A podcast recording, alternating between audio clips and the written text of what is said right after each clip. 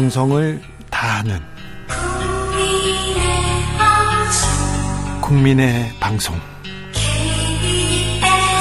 KBS 주진우 라이브. 그냥 그렇다고요.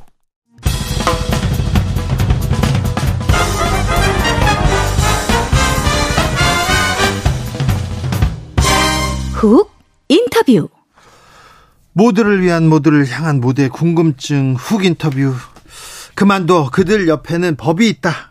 얼마 전 타계한 고 조세희 작가의 난소공, 난쟁이가 쏘아올린 작은 공의 한 대목입니다.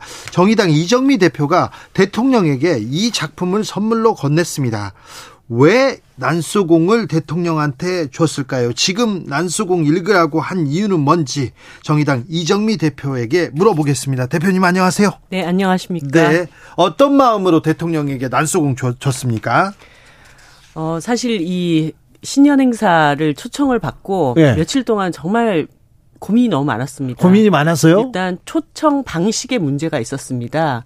어, 이메일 예, 22일 날 그 행안부에서 네. 실무자가 그 우리 비서실로 이메일 네. 주소를 물어보고 이메일을 보냈고 이메일 주소를 일단 물어보고 이메일을 보냅니다. 예, 보냈고 어 이제 보고가 왔죠. 네. 어, 그런데 이게 이메일 내용을 보니까 이게 청와대에서 공식적으로 그 야당 대표들을 정시로 초청하는 건지 아닌지 굉장히 좀 애매한 아, 내용이었어요. 대통령실에서 네, 신년에 한 150명 정도 되는 국무위원들과 네. 어, 여당, 야당 국회의원들을 초청하는 자리다. 근데 이게 그래서 야당 대표인 저를 꼭 오라고 초청을 하는 건지 아닌 건지 이게 초청인지 아닌 건지 예, 일단 그게 굉장히 헷갈려서 한번 대통령 비서실 쪽으로 확인을 해봐라. 대통령실에 물어봤어요. 네, 그랬더니 어, 이 행사의 주간 부처는 행안부기 때문에 잘 모릅니다. 또 이렇게 대답이 온 거예요. 대통령실에서? 예. 그래서 대통령실에서 그러면 나를 초청했다는 것도 모르고 있는 상황에서 이 행사가 진행이 된다는 것인지. 네. 아, 그렇게 고민을 굉장히 많이 했고 두 번째는. 또 행안부에 물어봐야 될 거 아니에요? 네. 물어봤어요? 그러니까, 어, 뭐 아무튼 그 대통령실하고 행안부하고도 무슨 소통이 잘 안 되는 건지 저 네. 제가 이해할 수 없는 상황이 있었고요. 예. 두 번째는 이 행사의 방식에도 문제가 있습니다. 사실 대통령 지금 취임 이후 9개월이 지났잖아요. 네. 어, 역대 대통령께서 이제 제일 빠른 분이 이제 문재인 대통령이 취임 당일 그 야당 대표들을 불렀고, 네. 그다음에 이명박 박근혜 대통령도 30일, 40일 안에 다 어, 야당 대표들을 초청을 만났죠. 했습니다. 그리고 네. 제일 길었던 게 이제 YS 때 한 넉 달 정도 지나서 어, 불렀던 그 과정이 있었고 이렇게 9개월, 1년이 다 돼가는데도 야당 대표들이 대통령 얼굴 한 번을 못 보는 이런 상황 역대 없었습니다. 이정미 대표도 못 봤어요? 네, 어저께 처음 이제 얼굴 본 거죠. 예. 네. 이제 이런 상황에서 어, 한 150명 되는 사람들 모이는데 그냥 한 명의 어, 초청자로 거기를 가서 거기에서 그렇게 멀찌감치 대통령을 바라봐야 하는 이 행사의 어떤 방식도 예. 가는 게 맞나. 그래서 며칠 동안을 고민을 하다가 예. 그럼에도 불구하고 대통령의 그 공식 신년 행사니 어, 뭐 따로 불러주시지를 않으니까 나라도 찾아가가지고 얼굴이라도 뵙고. 뭐라도 얘기해야 어, 되겠다. 얘기를 좀 해야 되겠다. 근데 네. 또 보니까 이 행사 프로그램이 얘기를 할 수 있는 시간이 주어지지를 않는 거예요. 네. 대통령의 공식적인 인사가 있고 오부 요인들 한마디씩 하고 끝난다는 거예요. 네. 그래서 그 전날 밤에 밤새고 손편지를 썼죠. 편지를 썼어요? 네. 자, 이거 하나만 물어볼게요. 당일 6시까지 답해달라 이렇게 이메일이 왔어요? 네. 맞습니까? 네. 그래서 저희들은 어, 그 시간까지는 답 답을 드리기가 좀 어려우니 네. 어, 좀더 고민해 보겠다. 어, 고민하고 어, 답을 드리겠다 이렇게 말씀드렸죠. 어, 이유진님께서 야당을 대하는 태도 자체가 잘못된 거 아닙니까? 이렇게 얘기합니다. 네, 그 어. 조선일보에서 신년 인터뷰를 하신 내용 중에 이런 얘기들이 있으시더라고요. 그러니까 네. 어, 여당이 예. 야당하고 잘 소통하라고. 그래서 예. 아, 대통령께서는 야당하고 직접 소통을 안 하시겠다는 건가? 이런 느낌? 네, 알겠어요. 자, 그런데요. 자, 그래서 자, 아, 대통령하고 직접 얘기하고 얘기를 나눌 그런 기회는 없을 것 같아서 편지를 쓰셨어요. 네. 네 편지와 책을 줬다. 네. 네. 어떤 내용을? 대통령께서 최근에 정말 입만 열면 법치주의 얘기를 굉장히 많이 하시지 않습니까? 네. 그럴 때 어, 대통령이 생각하는 법치주의는 무엇인가? 그리고 국민이 바라는 법치주의는 무엇인가? 이것에 대해서 좀 한번 논의를 논쟁을 한번 해보고 싶은 생각이 있었습니다. 이제 그 난소공에 보면은 어, 철거를 당하는 그 가난한 시민들이 어 이거 너무 부당하지 않냐라고 이제 울분을 터뜨리니까 예, 그 형이 그들 옆에는 법이 있다. 그렇죠. 한마디로 대한민국의 이 법치라고 하는 것은 네. 가진 자, 권력자, 기득권자들에게만 편이 되는 그런 법치주의다. 그렇죠. 라고 하는 것을 지적했던 예. 것이고 어, 대통령께서 지금 말씀하시는 것도 그와 그렇게 다르지 않, 않지 않냐. 예를 들어 어, 정말 법치주의를 강조하신다면 작년 반년 전에 화물 노동자들한테 일몰제 관련돼서 철석같이 약속했던 그 약속을 어긴 정부의 책임은 왜 하나도 묻지 않고 화물 노동자들을 탄압했는가 네. 이런 말씀 좀 드리고 싶었습니다.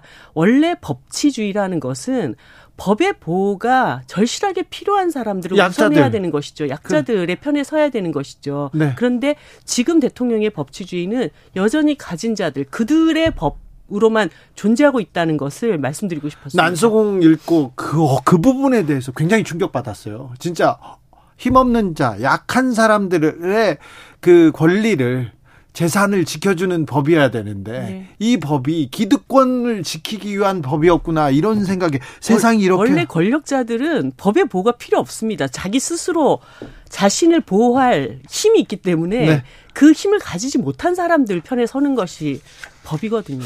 윤 대통령이 난소공을 읽으셨을까요? 어, 제가 선물을 딱 드렸을 때 네. 아, 저도 이 책 좋아합니다. 이렇게 답을 하시더라고요. 아, 그래요? 어, 그것은 뭐 읽으셨으니까 좋아하시겠죠. 아, 예. 네, 네, 네. 아무튼 지금 또 꼭 필요한 책인 것 같으니까 읽어보시라고 이렇게 준 네, 거잖아요. 그렇습니다. 저도 뭐몇 번을 동감입니다. 읽어도 사실 우리한테 울림이 있는 소설이라고 생각합니다. 네. 이재명 민주당 대표는 어, 나 금시초문이다 못 들었다 해서 예정된 일정이 있다고 불참했어요.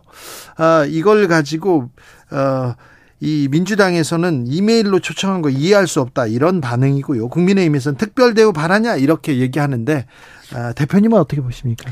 사실 제가 그 자리에 행사 자리에 외로운 섬처럼 굉장히 힘들게 서 있었거든요. 네. 야당에서는 유일하게 저만 갔습니다. 대부분 국민의힘 의원님들 저- 저는 다 왔고 국무위원들 계신 자리에 아, 이 자리에 이재명 대표가 같이 오셨으면 어땠을까 하는 그런 생각이 들더라고요. 그러면 이제 두 야당 대표가 대통령 손 끌어잡고 아니 이렇게 만나야 되겠습니까? 정말 정식으로 여야 어, 정이 한 자리에 모여가지고 지금 이 어려운 한국 경제 상황이라든가 서민 경제 위기라든가 그런 해법 좀 논의 좀 합시다. 이런 얘기를 좀 같이 할 수 있었으면 좋았겠다는 아쉬움이 남았습니다. 네. 당선 그리고 취임 7개월 넘도록 야당 지도부를 한 번도 만나지 못했다는 것이 9개월입니다. 9개월 만에 처음 지금 이정미 대표를 만났다는 것 자체가 이런 소통 방식은 어떻게 봐야 됩니까? 이거는 사실 소통이 아니죠. 아, 원래 소통이 소통이라는 것은 가까운 사람들끼리 나누는 게 아니에요. 그건 대화죠. 네. 소통은 나와 생각이 다른 사람과 어, 서로가 서로의 생각을 열어두고 네. 공통점을 찾아 나가는 그 과정을 소통이라고 하는 건데 네. 지금 대통령께서는 자기의 가장 가까운 측근들하고만 대화하고 있는 거죠. 그러니까 네. 어, 소통이 없는 불통 상태라고 봐야 되죠. 네. 편지에 이런 내용 좀 담으셨어요? 네, 그렇습니다. 네. 내가 이렇게까지라도 대통령께 말씀을 드려야 되냐. 손편지를? 네, 그렇게 말씀드렸습니다. 네, 그랬더니 잘 읽겠다고는 하던가요? 네, 그렇습니다. 네, 잘 답, 읽어야죠. 답 이 와야 될 텐데요. 읽는 답이- 게 중요한 게 아니라. 답을 기다리고 있겠네요. 네. 답장 주세요. 이렇게 했어요? 아니요. 답장이 중요한 게 아니라 만남이 중요하죠. 아, 만남이? 네. 그렇죠. 만나야 얘기를 하지 않습니까? 아, 지금 뭐 오늘 첫 국무회의에서도 3대 개혁 얘기하면서 계속 언급합니다. 그런데, 아, 대통령의 3대 개혁, 어떻게 보고 계십니까?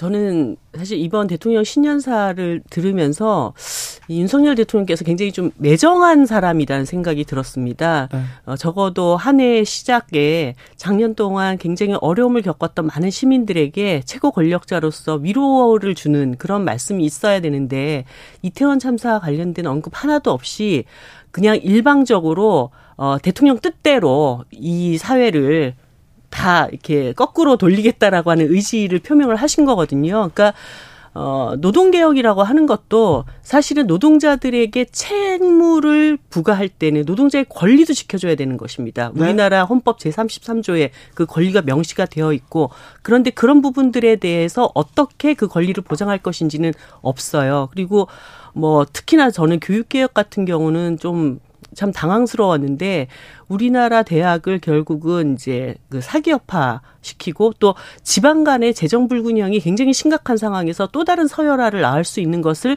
개혁안이라고 들고 나왔다는 부분에 대해서도 뭔가 교육 개혁에 대한 방향성을 좀 잘못 짚고 계신다. 네. 여러 가지 지금 개혁이라는 어떤 프레임을 계속 가져다 쓰시기는 하지만 어, 전반적인 국가의 태행 어, 개혁이 아니른 계약의 어떤 방향들을 강요하고 있다라는 느낌 그런 걸 갖고 있습니다. 특별히 노동 분야 그리고 근로 시간 연장 이런 부분에 대해서는 우려가 큽니다. 우리나라가 경제 선진국이라고 하잖아요. 근데 네. 그 선진국을 읽어왔던 사람들이 다 장시간 노동으로 어, 떠받쳐왔던 노동자들입니다. 지금 경제 선진국들 다 35시간 주 4일제 이런 거 하자고 하는데 그나마 만들어놨던 주 5일제를 69시간이라면 매일 11.5시간씩 토요일까지 일해야 됩니다. 그러니까 토요일 근무제를 다시 부활시키자라고 하는 것과 다름이 아닌 이런 이야기를 열심히 일한 국민들한테 얘기를 한다. 제가 편지에 정말 잘 사는 나라에 우리 국민들 밥상 더 챙겨주는 대통령이 아니라 그나마 있던 밥그릇까지 걷어차는 대통령이 되시려고 하냐. 제가 그런 말씀 드렸습니다. 네. 어, 이 부분에 대해서 좀 다른 목소리도 좀 들어봤으면 좋겠는데 대통령이 계속해서 신년사, 신년회, 그 다음에 오늘 국, 뭐 국무회의 첫 국무회에서도 계속해서 달려가고 있습니다. 방윤수님께서 난소공을 제대로 읽었다면 좋아한다는 얘기는 안 했을 것 같아요. 전 가슴 아프게 읽었습니다. 저도 가슴 아프더라고요. 우리 현실이 이런가, 우리 사회가 우리가 살아야 하는 사회는 이런 모습인가 이래서 대통령으로서 무한한 책임에 어깨가 무겁습니다. 이렇게 말했다면 네. 좀 진정성을 알아줬을 텐데 방윤수님께서 이렇게 지적합니다. 음, 대통령께서 중대 선거구제 이슈를 던졌습니다. 어찌 네. 보셨습니까? 일단 그 전제 선거구제가 바뀌어야 한다는 그 전제를 든 것이 이제 우리 우리 사회에도 민주주의의 다양성이 보장돼야 되고 대표성이 어, 바로 서야 되기 때문에 소선구제가 갖는 폐해를 얘기한 그 부분 이 원칙이 진정성이 있는 것이라고 한다면 네. 어 그것을 제대로 보장하기 위한 다양한 선거제도에 대한 논의들을 이제 제대로 붙여 나가야 된다고 봅니다. 근데 제가 19대 국회도 지켜봤고 20대 국회는 뭐 단식까지 하면서 싸웠지만 네. 결과적으로 이 선거의 룰을 정하는 것이 국회의원 이해 당사자들이기 때문에 네. 한 번도 이게 개선이 된 적이 없고 오히려 후퇴하고 개학을 했습니다. 그러니까 19대 때는 비례대표 의석수를 어 53석에서 47석으로 줄였고 네. 그다음에 20대에서는 연동형 비례대표제를 하자고 해놓고 비례위성 정당을 만드는 이런 네. 결과를 낳았거든요. 어, 아무튼 선거제도는 개편해야 될 거 아닙니까? 바꿔야죠. 네. 그런 점에서 어 아까 얘기했던 그 어, 비례성과 다양성이라고 하는 그 원칙을 뭐 국민의힘 안에서도 대통령의 지시 사항이니까 제대로 이것을 받아들고 중대선거구제는 사실 양날의 칼입니다. 지난 지방선거 같은 경우에 중대선거구제를 했지만 결국 복수공천제도 때문에 결국은 다양성이라고 하는 것이 보장되지 않고 거대 양당들이 또 착실하게 의석 갈라먹는 이런 결과를 낳았습니다. 그래서 어, 어떤 방식이 그 원래 선거제도의 그 승자 독식 제도를 극복하는 데 올바른 방향인가 이것에 대해서 국회 안에서 본격적인 논의가 시작돼야 되고 어 국회의장님께서 말씀하신 국회 전원회의 같은 것들을 통해서 다양한 방안들을 놓고 하나씩 뺄 거 빼가면서 합의점들을 찾아 나가는 그런 과정에 정의당이 힘 보태겠습니다. 네. 그런데 양당은요 민주당하고 국민의힘에서는 소선구제 제도가 지금 제도가 더 편하다 이런 또 생각이 있잖아요. 네, 사실. 네, 그렇죠. 네, 잘 될까요? 그래서 이게 선거구 개편 문제, 선거제도 개편 문제 이게 현실적으로 가능할까 이렇게 회의적인 사람들도 있습니다. 네, 그 항상 이 선거제도는 당론이 우선하는 게 아니라 개개인의 국회의원들의 어, 욕망이 훨씬 더 우선해 왔습니다. 이럴 때, 때문에 네, 또. 이럴 때일수록 저는 어, 정치적 리더들의 결단이 매우 중요하다고 봅니다. 네. 그 양당의 대표들 그리고 뭐 대통령께서도 그냥 뭐 그냥 언사로만 한 게 아니라 진짜 의지를 갖고 있다고 한다면 그 리더들이 결단해서 어, 해결점을 찾아나가는 과정이 필요하겠죠. 네. 북핵 관련된 뭐 조금 발언들 윤 대통령의 조선일보 인터뷰에서도 나왔고요. 그리고 국민의힘에서 계속 뭐 제주를 제주의 북핵 뭐을 그 대응하는 핵을 그 배치한다면 최적의 장소다 이런 얘기가 나오고 있는데 이 네. 상황 어떻게 봐야 됩니까? 그 대통령께서 미국의 핵 전략을 공동 기획 공동 연습 개념으로 네. 운영하겠다 이 말씀을 하셨는데 한마디로 개연성도 없고 현실성도 없는 안을 자꾸 던지면서 안보 불안만 부추기는 대통령이다 이런 생각 듭니다. 사실 미국의 비핵 비, 핵 비확산 전략 이 정책에 대해서 제대로 이해하고 있다면 이런 말씀을 하실 수가 없거든요. 그뭐 미국의 생각은 명확한데요. 네. 예를 들어서 그 핵 자산을 한국하고 공동 운영한다. 이러면 일단 중국이 가만히 있겠습니까? 그리고 동아시아에 있는 미국의 동맹 국가들이 왜 한국하고만 그것을 공유하고 같이 운영하냐. 이거는 뭐 말도 안 되는 얘기고 한마디로 이렇게 전략적 몽상 수준의 발언이다. 전 이렇게 보고 있습니다. 네. 아, 근데 핵 얘기를 계속 이렇게 이어가는 게 조금, 아, 이게 한반도의 평화에는 도움이 안 될 텐데, 이런 생각 하는데, 정치적 이익에는 도움이 되나요, 이게? 글쎄요, 그, 뭐, 여러 여론조사에 보면은 윤 네. 대통령의 이제 긍정, 부정 평가에 긍정 평가를 차지하는 중요한 대목 중에 하나가 강력한 추진력 뭐 이런. 네. 근데 그 추진을 이상한 데서 쓰고 계시지 않나. 네. 어, 오늘 여야 원내대표가 만났습니다. 그래서 임시국회 소집 시점을 놓고 얘기하고요. 그 다음에 국정조사 어떻게 연장할 건지에 대해서 얘기하는데, 어, 결론을 내지 못했다는데, 이 부분은 어떻게 해야 됩니까? 이거 반드시 국정조사 기간 연장을 해야죠. 그 저는 처음부터 이 그 국정조사 기간 합의를 할때 너무나 의아했습니다. 네. 국정조사 45일이면 45일 동안 국정조사를 한다는 게 돼야 되는데 네.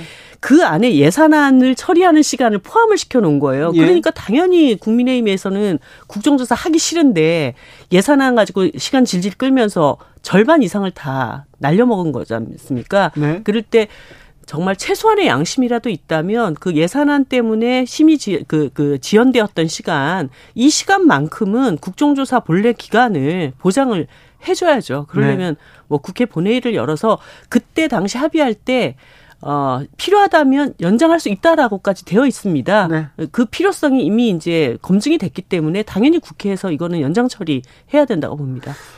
아, 법원에서 어, 뇌물수수 의혹으로 이렇게 조사를 받았던 검찰 조사를 받았죠. 아, 그리고 영장을 청구했던 노웅래 더불어민주당의 영장을 구속영장을 기각했습니다. 체포 동의안도 부결됐는데요. 네. 아, 민주 민주당 의원의 체포 동의안 부결 어떻게 보셨어요? 정의당은 어, 이 면책 특권에 대해서 국, 예전 뭐 군사 독재 시절 이런 시절에 어떤 야당 전체를 보호하기 위해서 이런 권한을 주었지만 어, 지금 그것이 계속 어떤 어, 일반 시민들과는 달리 아, 국회의원들이 이 특권을 계속 가지는 것에 대해서는 부적절하다고 얘기를 했고 제가 알기로는 이재명 대표께서 대선 때 이것을 공약으로도 내거셨던 걸로 알고 있습니다. 네. 그러니까 이것이 뭐 구속을 용인했거나 당신은 범법자라고 하는 것을 국회에서 판단하는 것이 아니라 일반 시민과 똑같이 가서 조사를 받으라는 것이었거든요. 네. 그렇다고 한다면 저는 어 당연히 그 농림 의원이 조사를 받고 또 이렇게 구속영장이 기각되는 결과가 나올 수도 있는 것이지 않습니까? 예, 예. 뭐 그런 판단을 우리 국회 안에서는 이제 좀 선진적으로 해야 되지 않나 싶습니다. 아, 민주당엔 또 이재명 대표 관련된 수사가 있고요. 또 기소할 가능성도 있다 이렇게 얘기 나옵니다. 그러면 이제 국회는 어떻게 해야 됩니까? 글쎄요, 그, 저는 국민의힘에서 이 국회를 계속 여는 것을 방탄국회 열지 말라, 이렇게 얘기를 하시는데, 어, 사법부에서 행사할 일과 예. 국회 입법부에서 해야 할 일을 좀 잘 구분을 했으면 좋겠습니다. 국회는 일을 해야 되는 곳입니다. 네. 지금, 어, 1월 7일 임시국회 끝나는데, 지- 제, 제대로 해결되지 못한 일들을 너무 산적해. 있고요. 너무 많아요. 당연히 삼, 저는 365일 월급 받는 국회의원들이면 매월 일을 해야죠. 네. 그러면 상시 국회가 열려야 된다고 봅니다. 구- 자, 네. 임시 국회는 열려야 된다. 네. 네. 알겠습니다. 음, 대통령께서 대통령이 그 김건희 여사 수사에 대해서 이런 얘기도 했잖아요. 뭐라도 잡아내려고 처가 수사 그렇게 오래 하지 않았냐 이렇게 얘기했는데 대통령이 검찰 수사에 대해서 이렇게 얘기를 하면 어, 그 다음에 어떻게 수사하겠어요? 그 다음에 어떻게 하겠어요? 이 부분은 어떻게 보시는지요?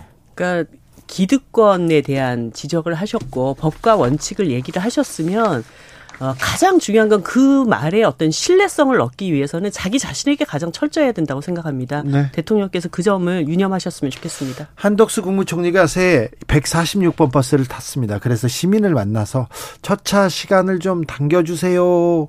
이렇게 얘기합니다. 그래서 첫차 시간을 15분 앞당겼습니까? 그래서 당겼 당기겠다, 노력해보겠다, 이렇게 얘기했는데, 노회찬 의원님의 6411 버스 떠올리는 사람들도 많습니다.